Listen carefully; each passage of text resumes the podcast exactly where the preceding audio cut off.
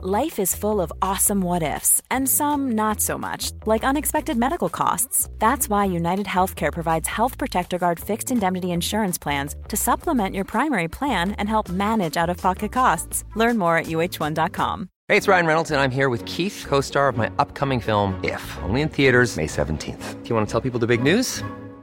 All right, I'll do it. Sign up now and you'll get unlimited for $15 a month in six months of Paramount Plus Essential Plan on us. Mintmobile.com slash switch. Upfront payment of $45 equivalent to $15 per month. Unlimited over 40 gigabytes per month. Face lower speeds. Videos at 480p. Active Mint customers by 531.24 get six months of Paramount Plus Essential Plan. Auto renews after six months. Offer ends May 31st, 2024. Separate Paramount Plus registration required. Terms and conditions apply if rated PG.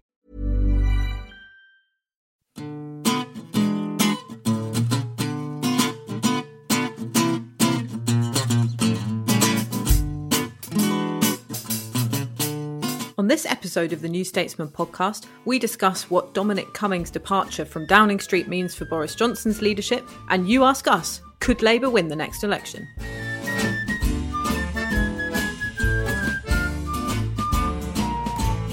So, between our last recording of the latest New Statesman podcast and today, Dominic Cummings has left Downing Street, which sort of lifted a lid on some of the chaos within the Prime Minister's operation. We discussed what the departure of Lee Cain, one of Cummings's allies in Downing Street, meant, but we haven't talked about the sort of Cummings shaped hole itself. What first struck you about the news, Stephen? Because you actually said when we spoke on the most recent podcast that you thought that he wouldn't be staying very much longer, didn't you?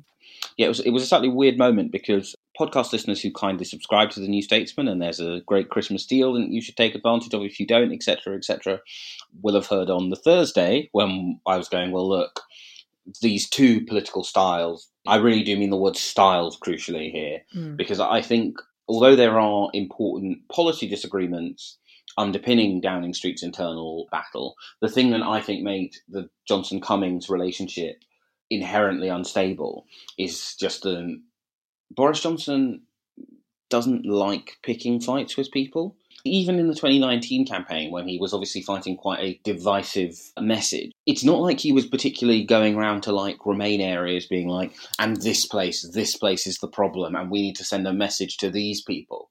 There's no particular reason why your campaign to win seats in the Red Wall necessarily has to be in seats in the Red Wall, right? Although Theresa May campaign for other reasons didn't didn't work very well for her. They did make huge amounts of gains in those areas with a more sort of negative "these people in cities are bad" messages. Whereas Boris Johnson is at his happiest going somewhere and being like, "This town's great, we're going to make it even better," which does not at all fit him to the Dom Cummings style of of doing politics. So I guess it was one of those things that when it happened, I was just like, "Okay, that's." Something I kind of thought would have happened in like January, February, but I guess it's happening now instead. So I just, you know, I basically have thought for a long time, and you know, I've written several times, and I, I always thought that the Cummings approach of like just being unnecessarily rude and belligerent to people who you think you don't need to be nice to was just always going to be a problem. Yeah, in many ways, like the irony is, so Boris Johnson's sort of big relaunch kind of blitz has been slightly stymied by the fact he's having to be in self isolation. There's an irony, and if he'd had to go into self isolation two weeks ago, then Dom Cummings would probably still be there, because one of the central problems is, is Boris Johnson doesn't like the fact that like the parliamentary party has balkanized into like 400 and different research groups. Sacked ministers are like wandering around the place like a badly licked bear, you know, kind of going, oh, I'm going to vote against this, I'm going to vote against that. And so he's been having kind of meetings where he basically says to people like, oh, you know, you and I, we we built a bridge together. You know, what's what's gone wrong? Why are we falling out? And they're just like, this man Dominic Cummings is just rude and unpleasant to me. He goes on about how he doesn't know who I am and how I'm stupid, and Downing Street doesn't talk to any of us, and your office is in, is dysfunctional. You need to sort it out. And like, oh, okay. And essentially, what has happened is then that was going to result in a chief of staff coming in and kind of bringing in order and kind of going, well, look, you can't behave like that, or well, what's going on with that thing that you said you were going to reform? And then that has inevitably led to a falling out. To me, the interesting question is it has, as, as sort of London watchers will know, has a, an almost exact echo with the City Hall era, when basically Boris Johnson for the first year had like a bunch of shock jocks in charge, and they didn't do a very good job of running things. And he basically kind of went, This isn't, I think actually about the 11th month point as well. Basically just went, Do you know? I'm just tired of the fact that like the coverage is bad. We haven't achieved anything. And like people are going on about how I'm a bit rubbish. And there was a bit of a purge. He brought in a bunch of people who could, you know, do the job. Now, I'm not going to say I think that there was a particularly strong record of success in the Boris Johnson mayoralty other than on cycling infrastructure, but it was a politically more effective mechanism and it did get a decentish amount done from a kind of centre right urbanism perspective. Now, the question is, is, is this essentially the Boris Johnson reboot where the fact that he, you know, is never going to be someone who, who wants to like manage I can't believe I'm literally have to have it. We have a situation where I'm going like the prime minister is never actually going to want to do many of the core functions of being prime minister. But like my kind of big question is is, and this has always been the question of a Boris Johnson premiership is, can you make Downing Street a historically underpowered centre of government compared to most of its equivalents in the Western world? know, in terms of like the actual size of its bureaucracy. I don't mean in terms of the constitutional powers of the prime minister. Can you govern in the city hall way when the mayor of London has a vast bureaucracy where the whole, yeah, the weird thing about city hall, right, is it's like a system built for Ken Livingstone, which Ken Livingstone only got after like New Labour went, but we don't actually want Ken Livingstone to, to run this thing. It really only makes sense as a structure for Ken Livingstone but it's built to have a very powerful chief executive with a very large bureaucracy supporting them, which is actually in many ways ideal for Boris Johnson as well. Downing Street is very much not like that. So I still think the big question is, is although I think we're going to get the exact same reboot, slightly more conciliatory style, we actually say significantly higher number of actual administrators in the building. Can you have the Boris Johnson approach to governing in Downing Street rather than in City Hall? I've shrugged, which is stupid because shrugging is an this is an audio me- medium. but you know, I've shrugged. okay, so Al- Ailbhe, what do you think? Do you think that anything will change about Boris Johnson's style of of leadership now that Dominic Cummings has gone? Yeah, so we've we've had lots of questions uh, for the suggested you ask us is about Dominic Cummings's departure in terms of the policy implications. So, what will him being gone do for the government's Brexit agenda? Does it make a Brexit deal more likely? How does it affect the levelling up agenda, the coronavirus strategy, and then just sort of the broader culture wars stuff? And I think the answer is that it's sort of a bit like Stephen already touched on. I think that the difference will be in tone rather than in substance, but the tone is significant in and of itself, I suppose. So so one of the themes of the coverage over the past few days has been painting this as a sort of tension between like the boys and the girls in Downing Street in a quite annoying way that it's pitching the the leavers, so Lee Cain and Dominic Cummings and their allies against Allegra Stratton, the former head of communications for Rishi Sunak, who's now based in Downing Street and will in the new year be fronting the televised press conferences for Boris Johnson and then his fiancee Carrie Symonds. It's been sort of pitting them against each other. And there's an implied policy split there as well as a tone split. There's this kind of suggestion that it'll be sort of more tree hugging and there'll be no more culture wars. And we've seen in, in today's papers that certain conservative MPs and also conservative supporting publications like The Sun and The Telegraph are expressing concern that Dominic Cummings leaving means abandoning the levelling up agenda.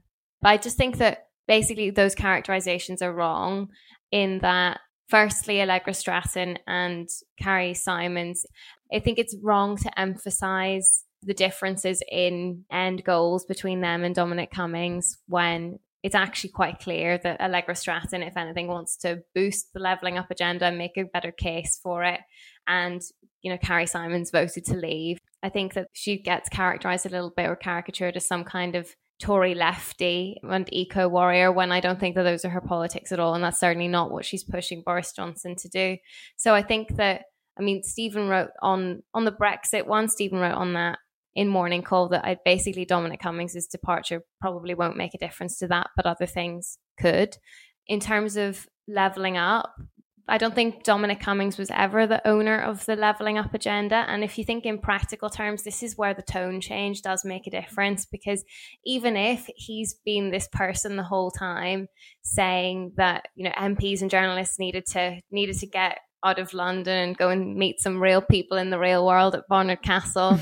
you know, he still, you know, he has been one of the people making life difficult for newly elected Conservative MPs in red wall seats it's on you know things like his trip to Barnard Castle and breaking the rules like that, going back like the decisions over free school meals and so on.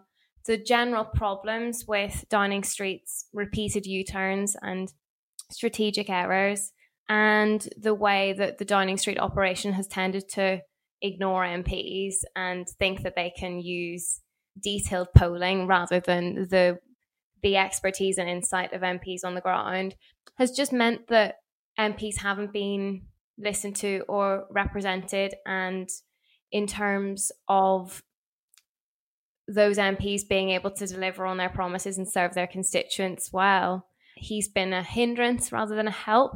Also, I mean, I think I, I would want to know about this in more detail before sort of claiming definitively, but I don't think that he has been personally championing a leveling up agenda. And, you know, I don't think that he has been at the center of those policies in Downing Street. So I think that that's also kind of a misconception. Then I think the broader tone change is just going to mean that there are probably fewer unforced errors if rather than the po- sort of policy direction, if the organizational structures are improved slightly and the lines of communication between Boris Johnson and his MPs and his even just his cabinet ministers if they're all improved i think that that will just like make the machinery of government better oiled and will be running more smoothly. And I think that it would help Downing Street be out in front of problems. So I think that probably basically my answer to your question is that if it goes well for Boris Johnson, it should look like a slicker and more efficient operation and slightly less aggressive in tone and less alienating to people in the party. But I don't think that it will represent any more profound changes. Mm. Yeah, I think I agree with you because I, I, was reading some of the coverage in the Sunday papers of what had happened and sort of what the implications would be. And it just sort of made me think that Dominic Cummings, you know, all the people reading that coverage, if he read it at all, would be sort of delighted in in the way that it was being depicted because the suggestion is that he was sort of the, at the heart not only of the tone of Boris Johnson's government so far, but also of the policies as well. And I just think that sort of it, it, just overplays his role, doesn't it? Because ultimately the prime minister chooses his advisors. And we spoke about this a bit last week, but vote leave and the sort of style of politics of that campaign. I don't think that that is is something that sort of led Boris Johnson. I think it's in the style of Boris Johnson and politi- politicians and journalists like him himself. You know, it's a Johnsonian creation rather than the other way round. He was the one who sort of wrote these these kind of pieces from Brussels when he was reporting from there that kind of gave the impression of, of truth, perhaps not the, the actual truth, that nevertheless spoke to a certain British or English sensibility that he knew that he could exploit, you know, mainly for fun, maybe in, in those days for fun and populist Euroscepticism came second. And I do think that kind of politics that has disdain for the facts, but sees itself as understanding what this sort of underlying innate prejudices and motivators of, of the British public is is very much something that's in in the Johnsonian model of politics. And so I think that vote leave operation, although it did politics in a much more confrontational, macho way than perhaps you would associate with Boris Johnson, who who wants everyone to like him ultimately and, and, and likes to speak in the language of unity. I still think that he chose those advisors for a reason. That's that's how he approaches doing politics. He's always had disdain for sort of the, the dry facts and the process that sort of make up actual policy making. And and he's never been particularly um, chummy towards Tory MPs or, or, put the time in to try and woo the backbenchers, even when he was a backbencher himself. So I do think that there is an inflation of Dominic Cummings's role in some of the coverage, even if you know it has been highlighted how little he actually managed to achieve of his aims during his time in Downing Street. And of course, it is very damning that this person who's supposed to understand the sort of the very nature of, of how the British public thinks can't even navigate office politics. You do think that there's more to it than just Dominic Cummings being at the centre of it all and some kind of puppet master. He, he is just sort of like a less emotionally intelligent version of, of the style of of leadership that we should expect from Boris Johnson to continue. Yeah, so I mean, I would agree with all of that up to a point, right? In then, why have the Conservative Party started talking more about levelling up or like post-industrial towns or whatever language you want to use? Well, it's because bluntly, the majority that sustained David Cameron, and you can actually, if you think about this in terms of constituencies, Battersea, it's Labour held. Richmond, it's Liberal Democrat held. Putney, it's Labour held. Wimbledon, only like a clown car of bad tactical voting, anxiety about Jeremy Corbyn means that mm. it's Conservative held. Ditto, like Chipping Barnet and Finchley, right, where it's just like, oh, well, it's fine. So your electoral plan to hold on to the bedrock of the Cameron majority is the Labour leader continues to completely fail to tackle anti Semitism in, in, in the Labour Party and to like be unable to recognise at best an anti Semitic mural when he sees it. I mean, that doesn't seem like an enduring path to a majority if you ask me, right? So the kind of the the essay question that Conservatives have been struggling with since the 2016 referendum is the majority that sustained whatever you want to call Cameronism, whether you want to call it neoliberalism or modern Thatcherism or kind of economic and social liberalism, the majority for that does not run through Brexiteers, right? You cannot be a pro Brexit government and get those people to vote for you in sufficient numbers. And it's not just about the seats where those people cluster together effectively enough to like elect a liberal democrat. It's in those places where you know enough of them third partying to the liberal democrat means then because this thing is people kind of often think of electoral coalitions in terms of the seats which most embody them but there's like there's a richmond way to win elmet and rothwell right? Yeah it's kind of in many ways used to be a classical marginal now has like a conservative majority the size of a mountain right but mm. like there are multiple ways you can win Elmet and Rothwell, right? But broadly, if if you can't win like all of the nice big houses where like they loved David Cameron, but they've got an EU sticker and they went down to the bollocks to Brexit march, right? Where are you going to get more votes? And the answer the Conservative Party has gravitated to since 2016 is, oh well, we'll get like socially authoritarian, pro leave, kind of economically quite centre leftish group of people to vote for us instead. And like the electoral dynamic of that hasn't really changed. Where I think there is quite a looming important fissure between the two approaches, yeah, the kind of the battle in Downing Street, is not so much about what the government has done, what about it might do next. Because I think like the difficult truth than I think smart conservatives have started to reckon with, and many more are kind of coming. So, um, Jonathan Gullis is the new MP for. I always get my Stoke constituencies confused. Um, I want to say Stoke on Trent North, and I'm just going to very confidently say that and hope that I'm right. And after the podcast is recorded, I will check and I will either punch the air or cry a little bit. But yeah, he's done a, a piece today for Onward, the conservative think tank founded by former Mayites, and in many ways, like the place which is doing the most sort of heavy lifting about like, well, what would any of this stuff actually mean? And his proposal, which is a proposal and kind of kicked around like wonk world of you know all parties for, for a long time, which is you just get rid of the long summer holiday because it's a period when there's a massive fallback in terms of yeah the, the kind of mm. gap between the richest and the poorest increases during it. It's very costly for families. You have problems of holiday hunger, yada yada. There are a large number of reasons you would do it, but it's not cheap not least because you would have to retrofit basically every school building to be able to operate properly in August. There are just a bunch of things you would have to do as, as knock on effects. Now, I think it's worth doing and I think it's a good thing, but there was no prospect of doing it when Downing Street had like this man effectively at its head who'd made a living out of being deeply unpleasant to Conservative MPs. They weren't going to vote for something radical with Dom Cummings involved in the setup, just wasn't going to happen. Mm-hmm. But the problem is, is if you want to do that, particularly if you've you know if you've used the government's borrowing capacities as you should to weather a crisis, and you want to, as Rishi Sunak does, and as basically every economist in the Conservative Party wants to, to either actively start paying the debt down, or at the very least to stop adding to it, as they were doing, you know, before the crisis, right? Before the coronavirus crisis, we had had successive budgets that relied on borrowing to finance day to day spending. Now, yeah, they had this like, oh, well, we've got this magical wriggle room we've invented for ourselves.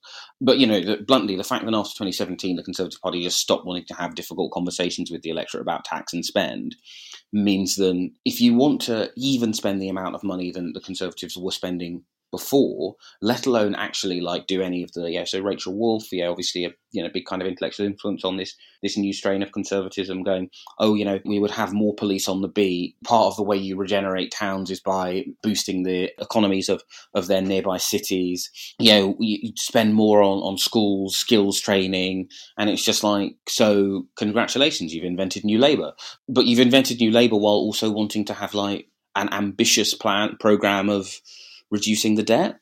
And the question therefore becomes well, look, if you're not actually going to pay for any of this stuff, and you're therefore not actually going to do any of this stuff, what's your failure state? Is it you just go around the country going traitors, traitors, and hoping that you can find a sufficiently high salience cultural issue that allows you to hold the coalition together?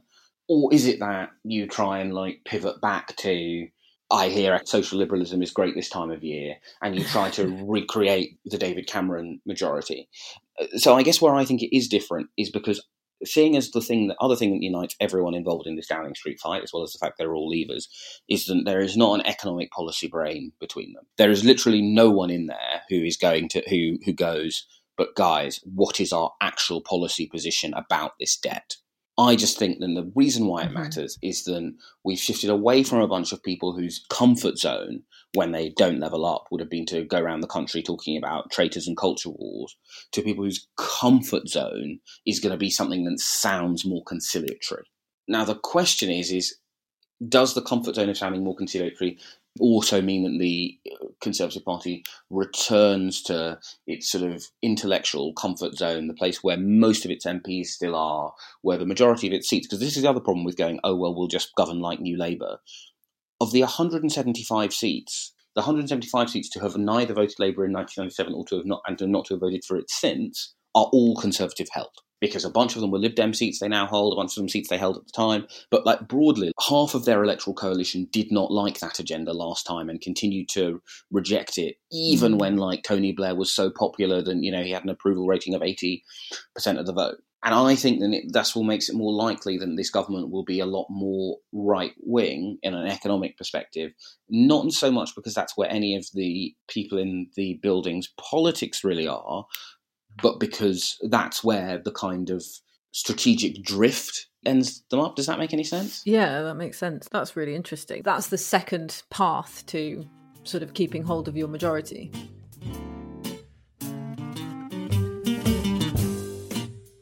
If you've been enjoying our podcast and want to find out more about what we think and some of our colleagues too, then why not subscribe to The New Statesman? You can get 12 weeks for £12. Go to newstatesman.com forward slash subscribe 12.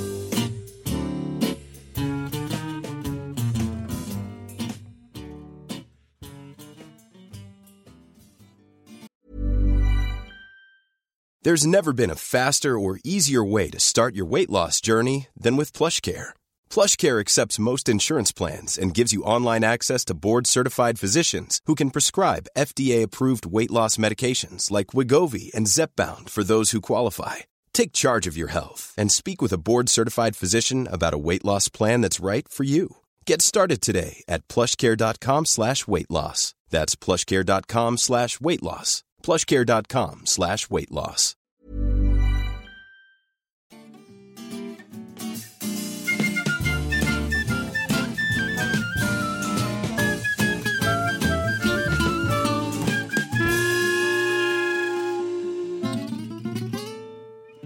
And now it's time for a section we like to call You, Ask, us. So the question today is in the immediate aftermath of the 2019 election, Stephen wrote more than once that the Tory majority was so thumping that it was already difficult to envision a Labour win, even in the next election cycle. Do you believe that this is still fundamentally the case, or do the events of 2020 mean that Labour is more in the game than they would have been otherwise? So, Stephen, do you want to try answering this first, given it is off the back of what you've written previously? Yeah, so one of the things I kind of started doing semi by accident because when it when I did it in 2015, I just thought it was interesting, and then of course Corbyn was elected and did much better than many people expected, and suddenly the 2015 like well look here's what the electoral background looks like became contested. This is what i love about covering the labour party. You, you never know which facts will suddenly become controversial. And then obviously after 2017 i wrote look the baseline was that it was not difficult for labour to win the 2019 election just from terms of what they needed to, to achieve now i think in terms of like the brexit mechanics of the 2017 to 19 parliament i think holding together that coalition was always going to be very difficult but in terms of the bare minimum of what they needed to do, it was quite low. And broadly, after the 2020 election, historically, just as after the 2005 election, David Cameron needed and you know was not able to get a big enough swing to form a majority just because of the scale of the hole he inherited. Yeah, and, and that yeah that still hasn't changed. Right, that is a that is a structural, not an event based constraint. And yeah, that hasn't changed in my view. It still remains like the kind of like good result, right? Like the result at which you could say that Keir Starmer had outpaced expectations, for me at least, would be like the Conservative government, Conservative seat number starting in a two. But you kind of be like, yeah, he's done all right, I guess. If it was anything from like 300 to like 340. And that hasn't changed. I would say the the other thing I will say is I still don't think that the coronavirus will be that big of an electoral factor at the next election. It will matter at the margin because it's like the way that both Keir Starmer and Rishi Sunak have introduced themselves to the public, and all of the evidence we have isn't they've both done a very good job of that. But equally, the ways they've done that both do place strategic limitations on their flexibility and how they're seen, and and yeah, a bunch of other stuff. But yeah, so so I don't think that has really changed at all, it's still more likely than not than at the end of all of this, Keir Starmer is like the guy who the next Labour Prime Minister says, and of course we wouldn't be here without Keir Starmer. And then he stands up and everyone's like, oh, that's nice. They're clapping Keir Starmer. Is still broadly the most likely outcome. Ailbhe, what do you think? Yeah, I think it kind of just can't be emphasized enough what a mountain Labour would have ahead of it to win a majority at the last election. I think that the sort of public consensus on this thing changes in between elections because for a few months leading up to a general election, we spend so much time looking at like the actual makeup of seats and the kinds of people who need to be won over. But then in between elections, political coverage kind of shifts back to slightly disregarding the fundamental lay of the land. And so I think that is partly where this shift comes from that people now think that Keir Starmer might be in with more of a chance of winning a majority at the next election than we did when Boris Johnson first won the election. I think it's I mean it's also off the back of a of a great general election win. I think it's hard to pe- for people to conceive of the victor then faltering in the months that follow. But I think it is also just the way we change our thinking about politics in between elections, but just like to really hammer it home they would need a historic swing of over 10% to just gain one seat, like to gain a majority of one. You know, they'd have to increase the number of their MPs by over 60%, which no party has ever done. I think that that swing in terms of the actual seats that you would be needing to win over, that'll be up to and including Jacob Rees-Mogg's seat, unless it runs through Scotland, which is not looking super likely given Nicola Sturgeon's approval rating. So I think that it's just like Stephen was saying, Keir Starmer could do very well at the next election, but it still means that Labour would be unlikely to win outright. But I also just think that we are very early in this parliamentary term, and I think that the the terms on which the political debate is happening at the moment are just not the terms on which we're going to be thinking about it in a few months' time or in a couple of years. Partly, you know, because we should have a vaccine and the initial handling of things will become a sort of a distant memory. And I think another thing worth bearing in mind is there's a really good book called Thinking Fast and Slow by Daniel Kahneman, who has a Nobel prize in economics for his work on sort of behavioral psychology. One of the many, many just interesting nuggets in that book that's always stuck with me is that he argues that your memory of a particular event or period is basically the average between the highlight and how it ended. That's, I think, a useful way of thinking about the way people vote in elections, that really people will disproportionately think about and remember the end of this parliamentary term. And so what we're living through at the moment isn't really the the basis on which Boris Johnson is is going to be judged.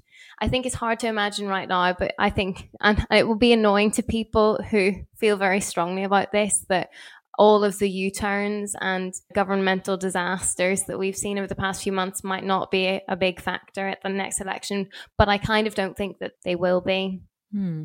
I think I agree with what both of you have said, but I would add something that I've been thinking about, which is that's really interesting that people will focus more on their more recent assessment of the political landscape come the election. And I think, Stephen, you've written before that if and after there's a successful vaccine program that means that we can return to normal life, then there will be a bounce in approval ratings for the government, which I'm, you know, I'm sure I'm sure that will be true. I can imagine that happening. And people perhaps forget about the most painful parts of living in lockdown and, and the effects of the pandemic. But there will be economic impacts on people's day to day lives that will continue until the next election. Even if the economy recovers faster than some of the gloomy predictions, particularly if the vaccine is rolled out successfully. Some people's lives have already been changed, you know, beyond recognition, and it's going to take longer than a few years to change that and reverse that.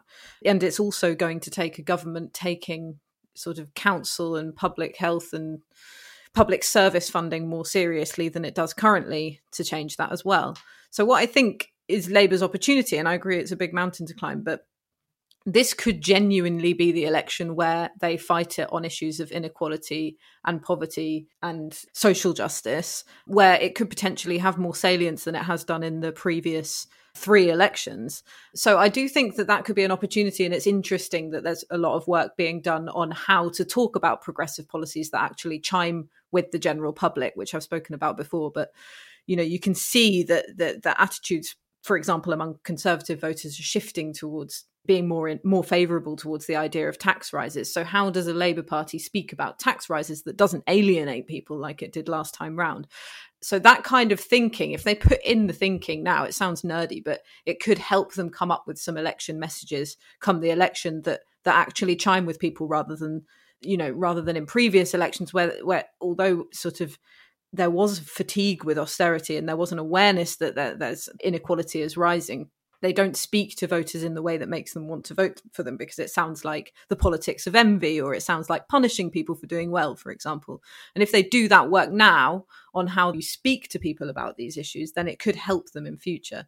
That could potentially be an opportunity for Labour to improve its electoral showing next time. But I agree it will be it will be very difficult and it's difficult to predict as well what the issues that people will be voting on will be come the election. I do completely agree though, that, because you know one of the because I've obviously it's November, so I've started to do the very early stage of my um, post mortem of, of yeah, like the various things I got horrendously wrong in 2020. But the thing is, at the beginning of the year, the central thing was okay. So we have a situation where the government has basically won a majority, going the bits of the state you like, they'll get more money. Your taxes will not go up. We will continue to target the deficit. Now, in reality, of course, as was obvious, you know, if you if you imagine Rishi Sunak's budget, but you just take away the 18, 18 billion of, of COVID economics stimulus, which actually if you take away 14 billion because a, a decent sized chunk of that was was like stuff they were going to do anyway, then they were trying to find a like smart way of going, no, no, no, it's fine. We definitely don't have plans which don't add up. The way they were going to get out of that is by using the state's ability to borrow and print money freely in order to avoid the fact that sums didn't add up. Now, of course, it may be that the MMT argument is correct, and you can do that indefinitely. But of course, Rishi Sunak doesn't think that. The Conservative government doesn't think that. So the kind of the reckoning with the fact that their promises don't add up has been brought forward by the crisis, which I think does like change the nature of what's happened. And I think, yeah, to, so to take like the last three elections, right, after 2015, when I did this like assessment of, of how the parliamentary seats added up, I went, well, look, the Labour Party is going to have to do something quite remarkable in order to get even back into contention. And then it did do something quite remarkable and did get back into contention. And then in 2017, you could look at it and you go, the Labour Party is inches away from being able to form a government. It just needs to kind of like keep it together, and then it, yeah, it, like it ought to be able to win the next election. Then obviously it couldn't keep it together, And now I think we have a situation where we go like, well, look, something quite big was going to have to happen to shift Labour into office, just as something quite big was going to have to happen in 2005 to shift the Conservatives into office. And something quite big did happen, which shifted the Conservatives into office, not enough to govern alone, but enough to get into office. And arguably, we've we've seen something quite big. I, I, still think the thinking fast and incredibly slow analogy is a great way of looking at it. I, I, but I do think, like crucially as you say, Anusha, because yeah, it's a bit like when people like, oh, when will we stop arguing about about Brexit? Well, it's like no one, when like interest rates are held at a low, goes the Bank of England continued its crisis era measures of, of monetary policy, right? We're just like, oh yeah, interest rates keep being low. But interest rates being low, of course, does have political implications. And this is the thing is I think while I think it's unlikely that the word COVID will be used all that much in the next election, and I think it's unlikely that when we look at the British Electoral Survey we will see it as a particularly large consideration in the minds of voters.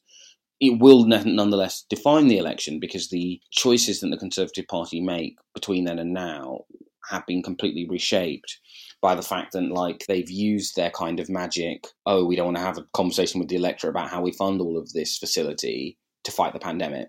And now they're going to have to actually have a much more difficult and very different conversation with the electorate than the one they would necessarily have envisaged. That doesn't mean they can't pull off a regeneration, but it does certainly change the nature of the challenge. You've been listening to the New Statesman podcast with me, Anoosh Chakelian, and my colleagues Ailbhe Rea and Stephen Bush. We're produced by Nick Hilton, and our music is Devil with the Devil, licensed under Creative Commons. Thanks so much for listening.